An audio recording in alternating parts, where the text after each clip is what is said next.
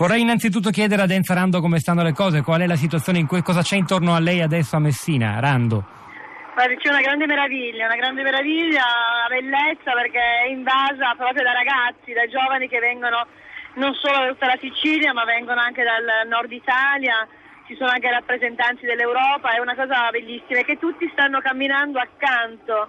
in maniera proprio rispettosa e silenziosa accanto a tutti i familiari delle vittime che sono tantissimi che aprono appunto questo corteo con un grande striscione e mettono chiaramente il loro sguardo, lo sguardo insomma, che, che, guarda i ragazzi, è una cosa veramente una meraviglia, la città sta rispondendo,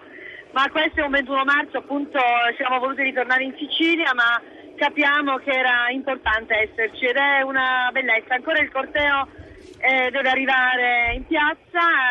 eh, diciamo è enorme, è lungo, quindi chi arriva ancora gli altri stanno partendo, è una cosa veramente molto bella, bella perché noi ieri abbiamo fatto questo incontro con i familiari delle vittime questa assemblea ed era bellissimo ascoltare le loro storie sembrano che sono assolutamente tristi, però dalle loro parole c'era proprio questa speranza, questa voglia di esserci, una cosa, una, una grande meraviglia. E Ferrando, la... Messina è l'epicentro, però ci sono anche tanti altri luoghi italiani Perfetto. dove oggi verranno letti i nomi delle vittime di mafia, Perfetto. giusto? quest'anno non è una sola piazza, ma quest'anno sono mille piazze d'Italia che sono collegate in maniera, come dire, non solo simbolica, ma eh, comunque un collegamento, anche ci sono dei collegamenti, il discorso anche di Don Luigi Ciotti sarà visto da altre piazze, ma la cosa bella è che abbiamo voluto che proprio ci fosse questa territorialità,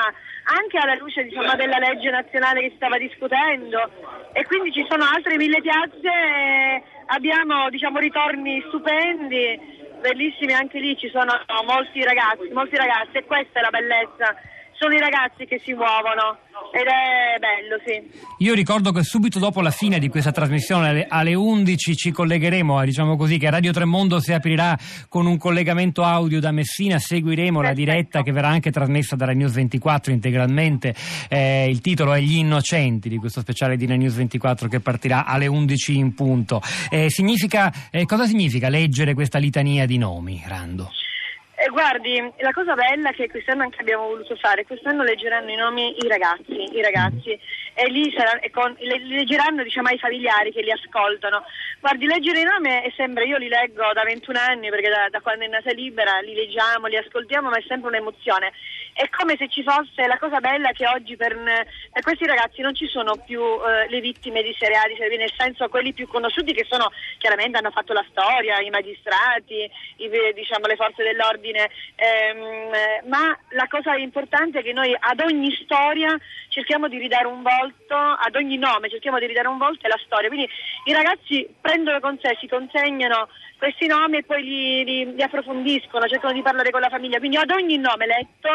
ognuno rivive la storia di quella persona, di quel ragazzino, di quella ragazza, di quella mamma, di quel papà. Quindi questa leggere significa fare memoria, ma anche penetrare nella storia, perché questa è la storia, è la cosa che dobbiamo lasciare ai ragazzi, non solo il, la lettura del nome, ma la lettura di una storia che in questo paese e in questi in pezzi diciamo, di questo paese hanno cercato, diciamo, hanno alzato la testa contro le mafie, contro le corruzioni. Quindi questa è la bellezza, la lettura non così ferma, neutra, ma una lettura in cui ognuno si riconsegna questa bella storia e se la porta a casa per tutto l'anno, perché noi pensiamo che il 21 marzo è un momento in cui ci mettiamo insieme, ma la cosa importante è che poi quando andiamo via e dopo la, il momento diciamo così di riflessione, dopo il momento diciamo, della piazza andiamo a fare questi 12 eh, incontri di riflessione su tematiche importanti. I ragazzi devono portare via un patrimonio di pensiero tutto l'anno, altrimenti diventa semplicemente una cosa celebra- celebrativa e questo non va bene per e, questo paese, questo paese deve portare un patrimonio importante.